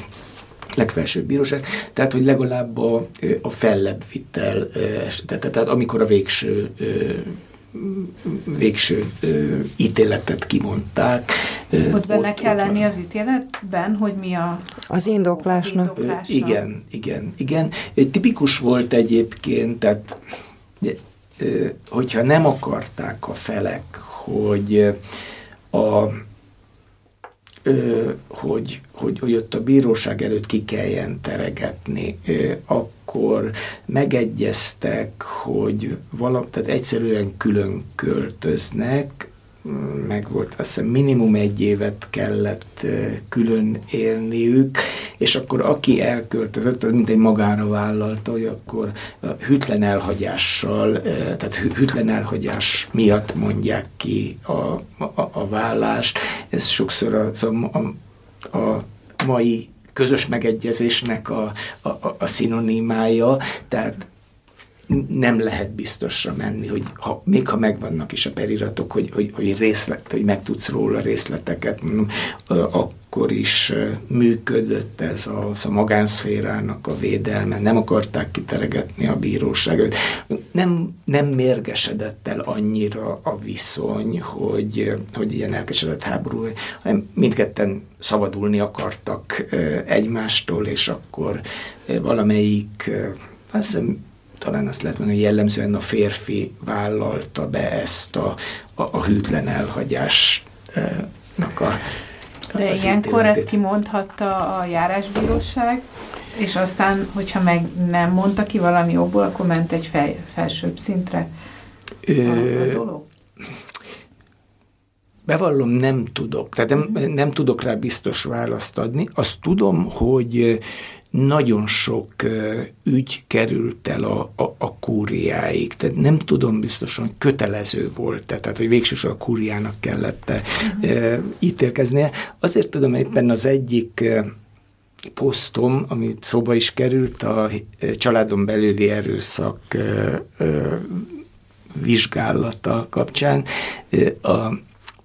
került a kezembe, és használtam intenzíven egy olyan könyvet, ami, amit egy vállóperekkel foglalkozó ügyvédi iroda állított össze, ugye ezerkilencszáznegyven körül, és a kúriának a vállóperes ügyekben hozott döntvényeit ö,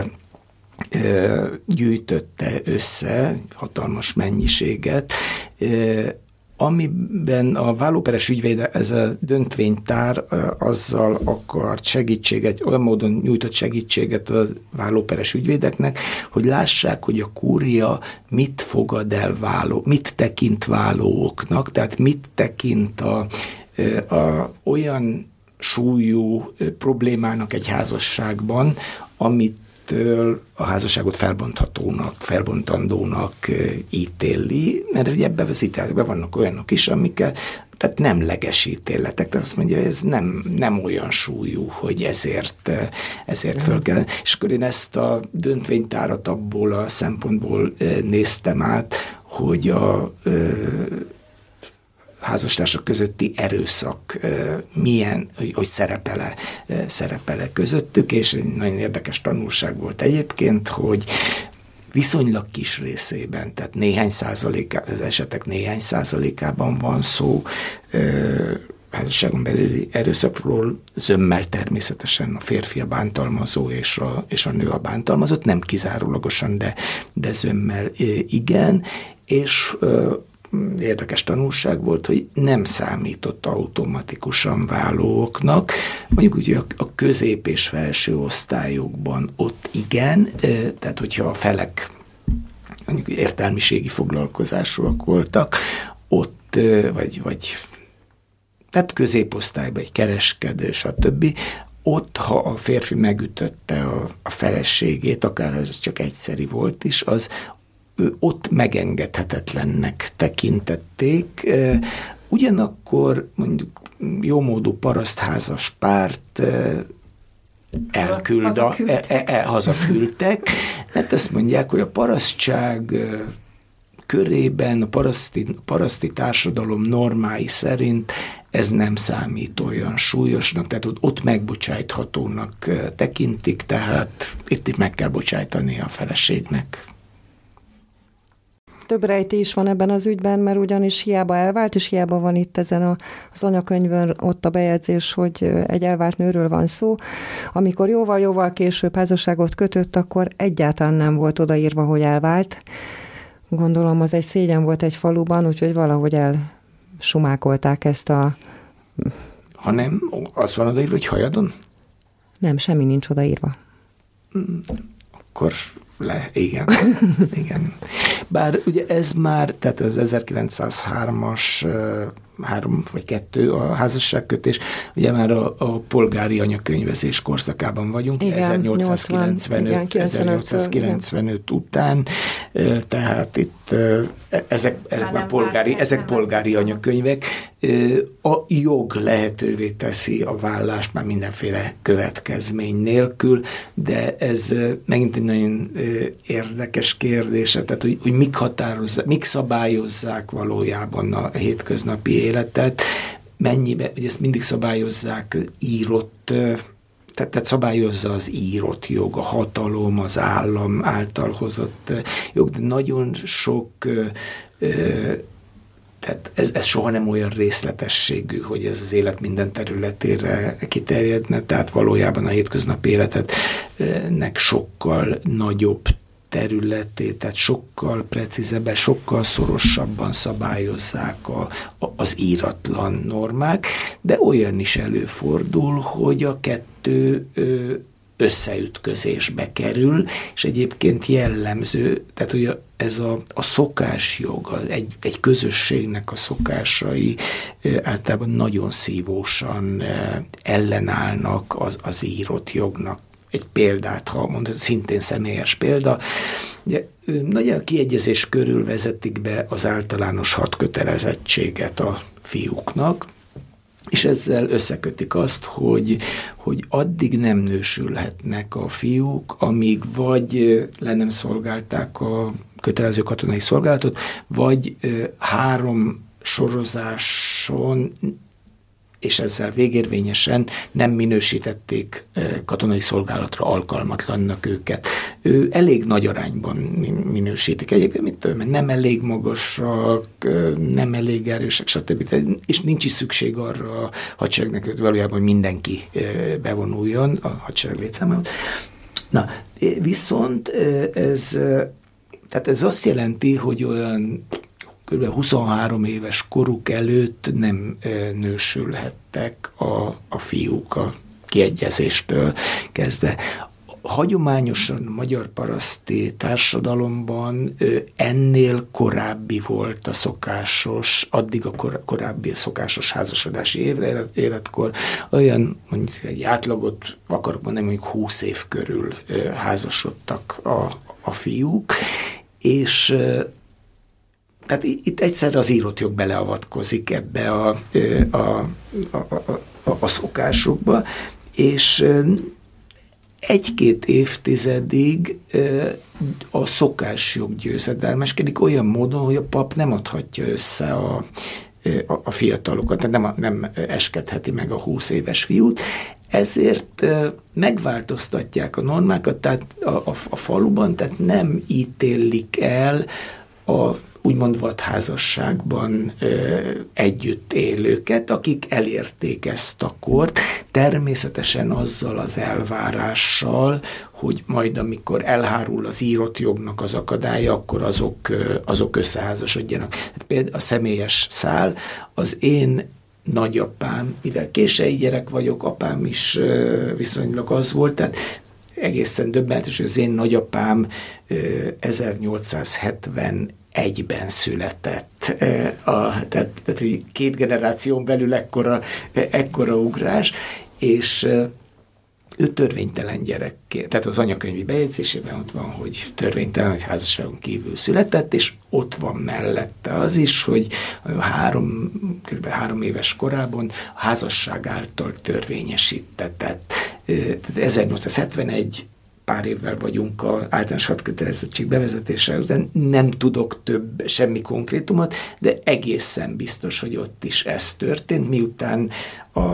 dédmamámtól született, tehát hogy a dédpapám, aki húsz éves, húsz vagy huszonegy éves volt a nagyapám születésekor, nem, ház, nem esküdhetett meg a református lelkész előtt, hanem majd amikor vagy letöltötte, vagy, vagy, vagy kiszuperálták, akkor vette feleségül, és akkor utólag törvényesítették a, a nagyapámat. Tehát ez a, tehát, hogy, ahogy tetszik, hogy a civil társadalomnak mindig volt egy, mindig is volt egy hatalmas autonómiája. De hogy egy másik példát mondjak, a önkényuralom idején, az ötvenes években vezetik be Magyarországon a polgári, az osztrák polgári törvénykönyvnek az érvényességét, ami például kimondja a fiúk és lányok egyenlő örökösödését. De el kellett tenni legalább egy generációnak ahhoz, mondjuk a magyar paraszti világban, hogy a lányok merjenek előállni azzal az igénnyel, hogy hiszen a törvény őket, tehát hogy, tehát, hogy egyformán örökösödjenek, örököljenek, tehát hogy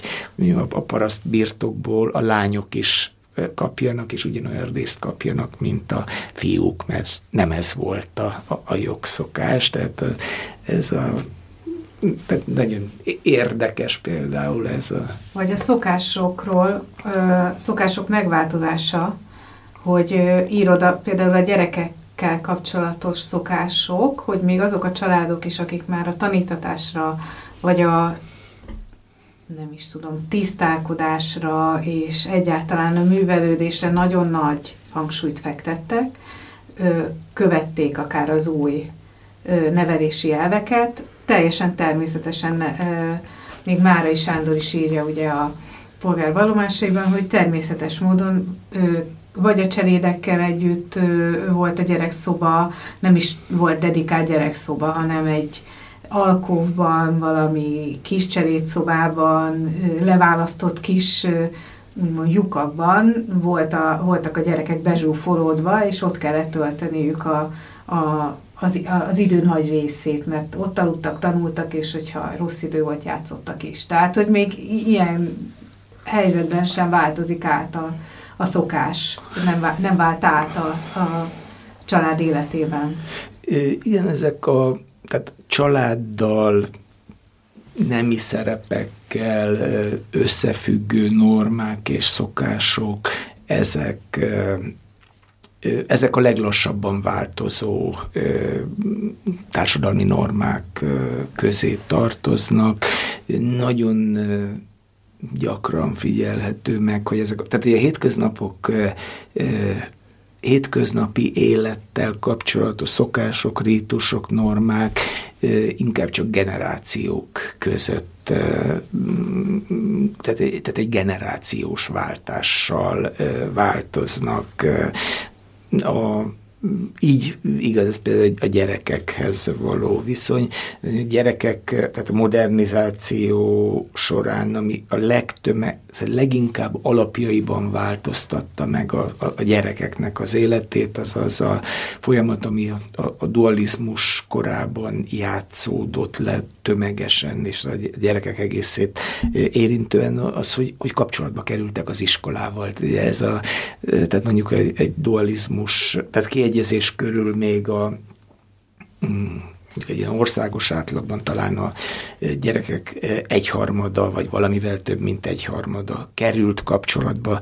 hosszabb, rövidebb, inkább rövidebb időre, egy-két évre az, isko- egy-két évre az iskolával, míg a korszak végén, tehát még elős, elő, első világháború előtt már bőven kilencven százalék fölött volt az, a, az aránya, és már nem egy-két év, hanem jellemzően az inkább négy évet kapcsolatba kerültek az iskolába. Tulajdonképpen a, a gyerekkor fogalma tömegesen ezzel születik meg. Ezzel születik meg egy, egy olyan életszakasz, amivel nagyon határozottan térben, normákkal kikerül a felnőttek világába, tehát ez, ezzel ter, teremtődik meg tömegesen, tehát szintén kis túlzással minden gyerek számára az, hogy, hogy van gyerekkor, ami természetesen sokkal rövidebb a, a, a mai gyerekkornál, de egyáltalán ez, ez megszületik. Ez a változás, amit, el,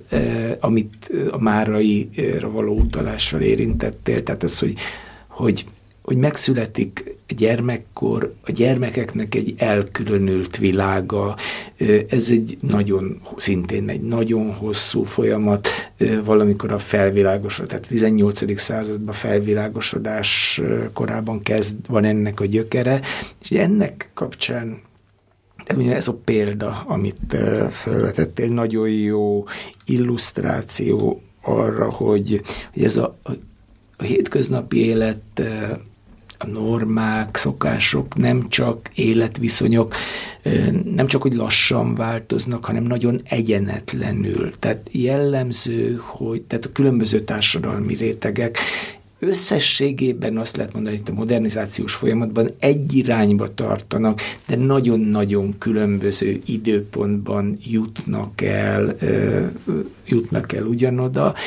Általánosságban azt lehet mondani, hogy a városi, polgári, ezen belül is különösen az értelmiségi foglalkozásokat űző középosztály, az, a, az az úttörő és a mintaadó, tehát leginkább. Tehát ott jelennek meg, mondjuk, hogy csak Magyarországnál maradunk, jellemzően ezek azért mintakövetések, tehát, tehát olyan mintákat követnek, amik a polgárosodásban, modernizációban évtizedekkel, vagy mondjuk Anglia esetében akár egy évszázaddal előttünk járó országokban születnek meg, de jellemzően ez a, a középosztály az, ami, ami ezeket átveszi, nem a felső osztály, tehát nem az a szűk felső osztály, mondjuk arisztokrácia vagy nagypolgárság, mert ők egy kicsit mindig törvényen felül állóknak számítanak. Tehát, tehát a, a középosztály az, ami átveszi, és közülük kerülnek ki az eminensek is, tehát a pedánsak, eminensek, tehát akik, akik a, ilyen megmosolyogtató túlzásokkal e, alkalmazzák ezeket a, ezeket a normákat. Tehát mondjuk a, a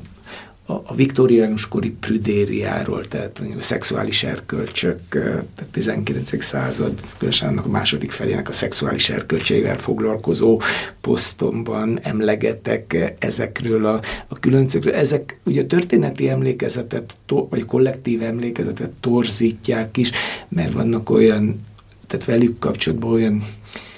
nagyon... nagyon ütős sztorik, amik, amik virálisan elterjednek, és, és, és úgy meg is tévesztik a, a, a laikus, tehát, tehát tipikusnak hiszik azt, hogy mondjuk az angol középosztályban ezek a, ez a, a, a szexualitásról való beszéd tabuját, és a szexualitást valószínűleg az emberiség történetében talán a leg durvábban ö, korlátozó és tabuvá tevő viktoriánus korban, mondjuk a, a zoknit húznak még a zongora lábára is, mert, mert, mert a lábnak a megpillantása, egy női lábnak a megpillantása az, az olyan, vagy egy megmutatás olyan illetlenségnek számít, és ettől a láb, tehát ezt a szót ki sem mondjuk, és, és még a zongora lábát se lássuk mesztelenül, de, de természetesen ezek ezek megtörtént sztorik, tehát nem, nem, nem fiktív sztorik, de, de ezek a maguk korában is ilyen inkább furcsálkodást, meg mosolygást kiváltó túlzások voltak, de hogy, hogy a középosztályban mindig voltak ilyen túlzott megfelelési, vagy tehát, tehát, tehát a különbségig norma követők, ugyanez a, a gyereknevelésben, a, de, de talán a, erre a, leg, vagy a lakás lakberendezéssel kapcsolatos normák, a, a tisztaság, a tisztaságnak ilyen, ilyen különcei, túlzói. Ez sok ö, levelezésben van, hogy ö, amikor az anyós meglátogatja a, a,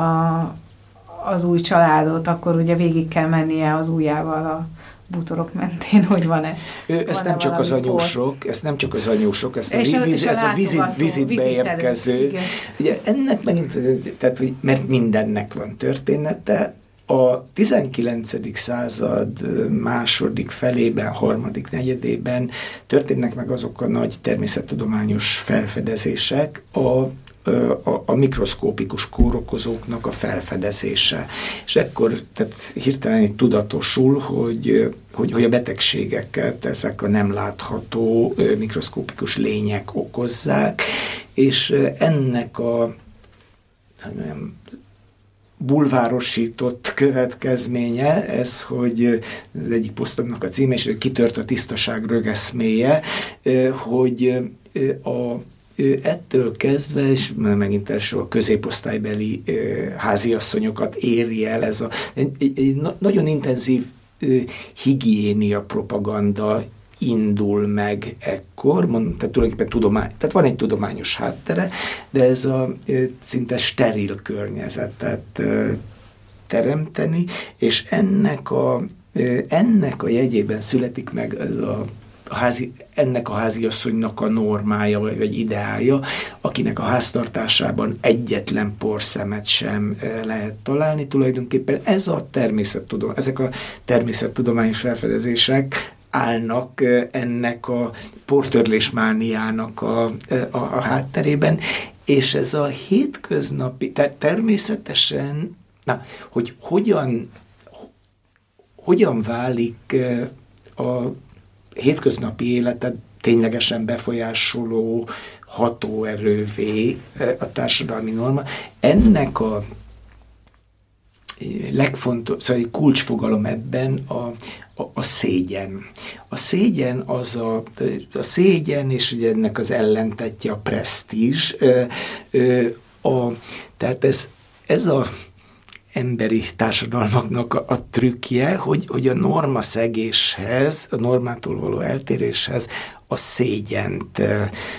társítja, és tulajdonképpen itt el is felejtődik, hogy mi a kiinduló pont. Tehát azok a nénik, látogatók, meg az anyós nem feltétlenül gond, tehát, tehát nem erre a praktikusokra gondol már, ezt beépítik, vagy szóval ezt az áttétet, hogy aki nem törölget, az már, tehát az az mond, hogy az, az lusta, nem törődöm, tehát a lustaság pedig ugye egy morális fogyatékosság, tehát, tehát az, az, az szégyen. A, tehát, tehát ez a, a szégyennek központi, mint érzésnek egy központi jelentősége van ezeknek a társadalmi normáknak a, az érvényesítésekben, a, a, hogy, hogy rákényszerítsék a, az embert olyan normáknak a közvet, követésére, aminek a, a, az eredetéről, tehát hogy egyáltalán van-e mögötte valamilyen racionális meggondolás, valójában ő már nem gondol bele, nem... Nem, nem foglalkozik, nem, nem is tudja, csak azt tudja, hogy ha, ha ettől a normától eltér, az, az, az, akkor szégyelnie kell magát a, a közösség más tagjai előtt. Volt itt már szó vállásról, házasságról, gyerekekről, sok mindenről, de itt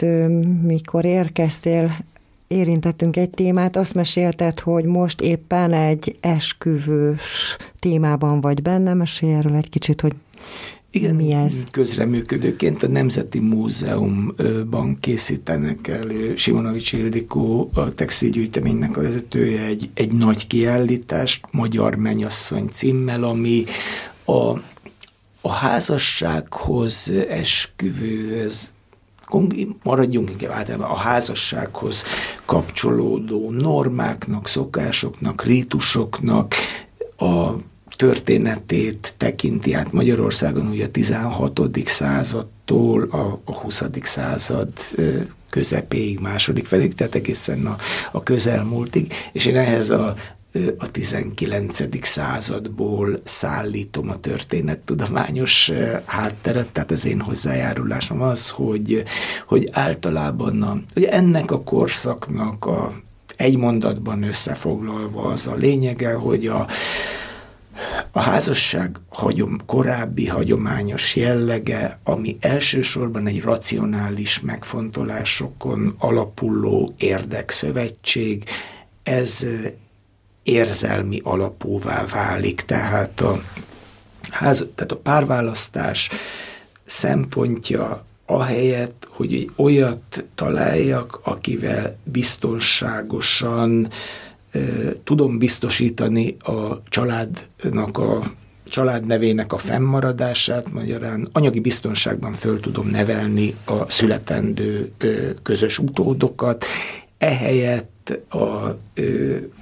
A, a személyes vonzalom, nevezzük egyszerűen a szerelemnek, ez, ez, ez válik a, a párválasztás fő mércéjévé, és tehát, nek, tehát a tizenkilencedik századi résznél nyilván ezt a történetet kell érzékeltetni. Ez, ez tipikusan olyan, ami több generáción keresztül érvényesül, nagyon egyenetlenül, tehát különböző társadalmi rétegben, más-más korban, jellemzően itt is az értelmiség és, és polgári, elsősorban a munkájából élő polgárság, az úttörő, tehát náluk, tehát ők követhetik el, ők követik elsőként a, a, a szívük vonzalmát, és nem a, nem a család határozza meg. Nagyon érdekes még egyébként, hogy meg még a társadalom legalsóbb rétegei, tehát a nincstelenek azok, akik akik viszonylag szabadon, tehát, tehát akik, akik azt lehet mondani, hogy nagyjából szabadon választhatnak párt, élettársat, házastársat, ahol az örökítés, a vagyon átörökítése nem játszik szerepet, mert nincs vagyon, egy, semmi nincs, tehát ott a szülőknek, a, az előző generációnak nincs eszköz a kezében, hogy, hogy, hogy, hogy valamire, tehát hogy az akaratát rákényszerítse, nem is tesz rá kísérletet, mert ilyen szempontból nincs jelentősége, hogy, tehát, tehát a család szempontjából nincs, nincs jelentősége. Ugye miután szóval nagyrészt ennek a blognak köszönhetően kicsit a hétköznapi élettörténet specialistaként könyvelődtem el, így sok, viszonylag sok ilyen projektben vehettek részt, nagyon, és én nagyon élvezem is ezt a kilépést a verbális műfajból, például mondjuk egy filmnél szakértőként szerepelni, és, és jellemzően engem úgy, tehát azzal a céllal hívnak, hogy egy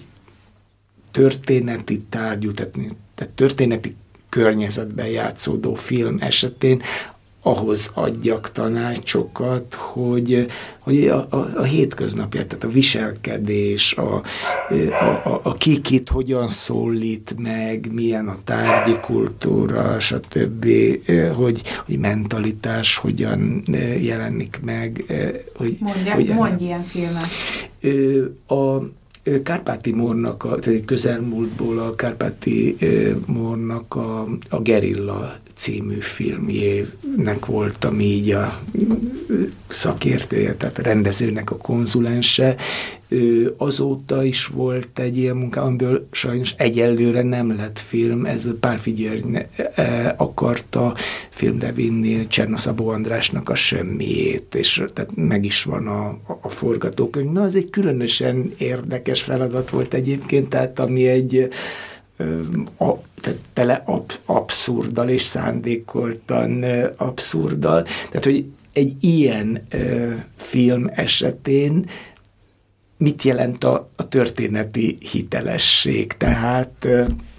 tehát amikor ö, ez szándékoltan nagyon elrugaszkodik a hagyományos értelemben vett történelmi filmnek a, a, a, a Az, az ideáljától, de mégis a, a rendező szerette volna, hogy miközben az egész ö, teljesen az abszurd, szürreális ö, elemekkel van ö, tele, mégis egyúttal ö, nagyon, ö, na, tehát hogy mondjam, részletekben nagyon, tehát, tehát a Tehát ennek a, a szürreálisnak a részletei nagyon is reálisak legyenek, és nagyon élveztem is azt az együttműködést, de azt tudom, hogy most ez elakadt egy, tehát egy következő fázishoz nem kapott támogatást, de egyébként az első ilyen munkám az a, az a Hídember volt, ahol Én, tehát az, hogy milyen a Széchenyi képe meg, hogy most a végét ezt öngyilkosságnak vagy gyilkosságnak, ehhez semmi közöm nem volt. Én ö, akkor kerültem kapcsolatba a Bereményivel, mikor ö, a ö, forgatókönyv tizenharmadik változatára azt mondta, hogy kész van, ezt fogja leforgatni, és akkor én sokszor konzultáltunk a, a, a részleteket illetően, tehát ez a ki, kit, hogyan szólít meg, tehát egy fiatal arisztokrata hogyan szólít meg egy idős táblabírót, hogy amikor a forgatókönyvben csak az van, hogy éjjeneznek, vagy kiabálás van, ugye az utószinkronnál ott muszáj mondani valamit a, a, a, a résztvevőknek. Vagy hogy a pozsonyi országgyűlésen mi van az azt, tehát hogy leírta, hogy a főszereplők mit csinálnak, mit mondanak, de mi van az asztalon, kik vannak még a teremben, hogyan viselkednek, hogy nézett ki a karácsony egy főúri családnál a tizenkilencedik század elején, milyen tárgyi kellékei, milyen szokásai vannak, és én nagyon élvezem, élveztem, tehát először találkoztam ilyen munkával, ugyanis egy más... máshonnan érkező partner, ebben az esetben egy filmes, tehát vizualitással dolgozó szakember olyan kérdéseket tett föl,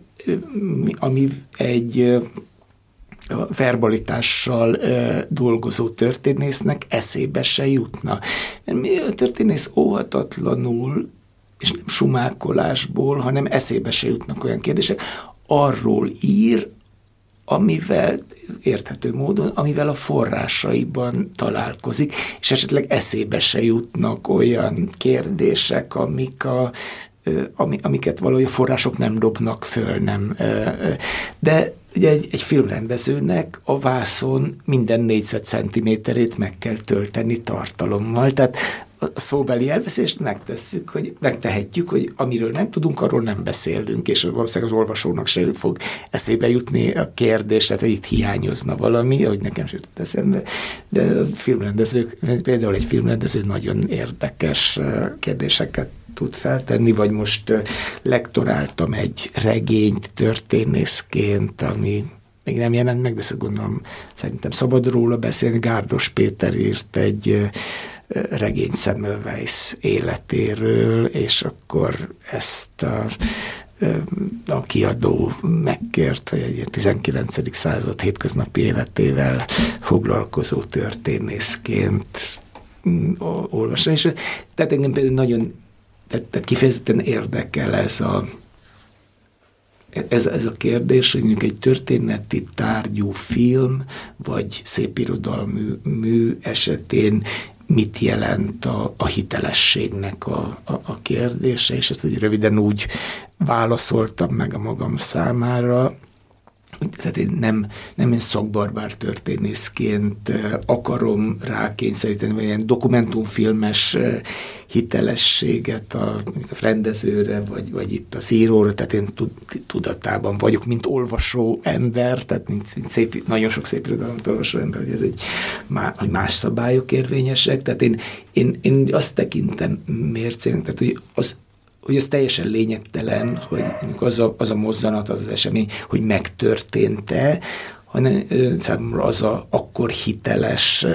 egy történelmi tárgyú film, egy, egy regény, hogyha megtörténhetett abban a korban. Tehát nem huszonegyedik századi embereket, a mi mentalitásunkkal, cselekedeteinkkel közlekedtett történelmi díszletek között. Tehát annak ahhoz is joga van természetesen egy, egy, egy írónak, hogy csak, csak díszletként használja a, a, a, a múltat, de hát engem általában olyankor szoktak uh, ilyesmire megkérni, hogyha, hogyha az az alkotó fontosnak tartja. Tehát mégiscsak történelmi filmnek, regénynek szánja, tehát, tehát ő azt szeretné, hogy Hogy, hogy az olvasó néző úgy olvassa, nézze, hogy, hogy, hogy elhiggye, hogy ez, hogy, hogy ez tényleg megtörténhetett. Tehát, hogy történhetett volna így a korban.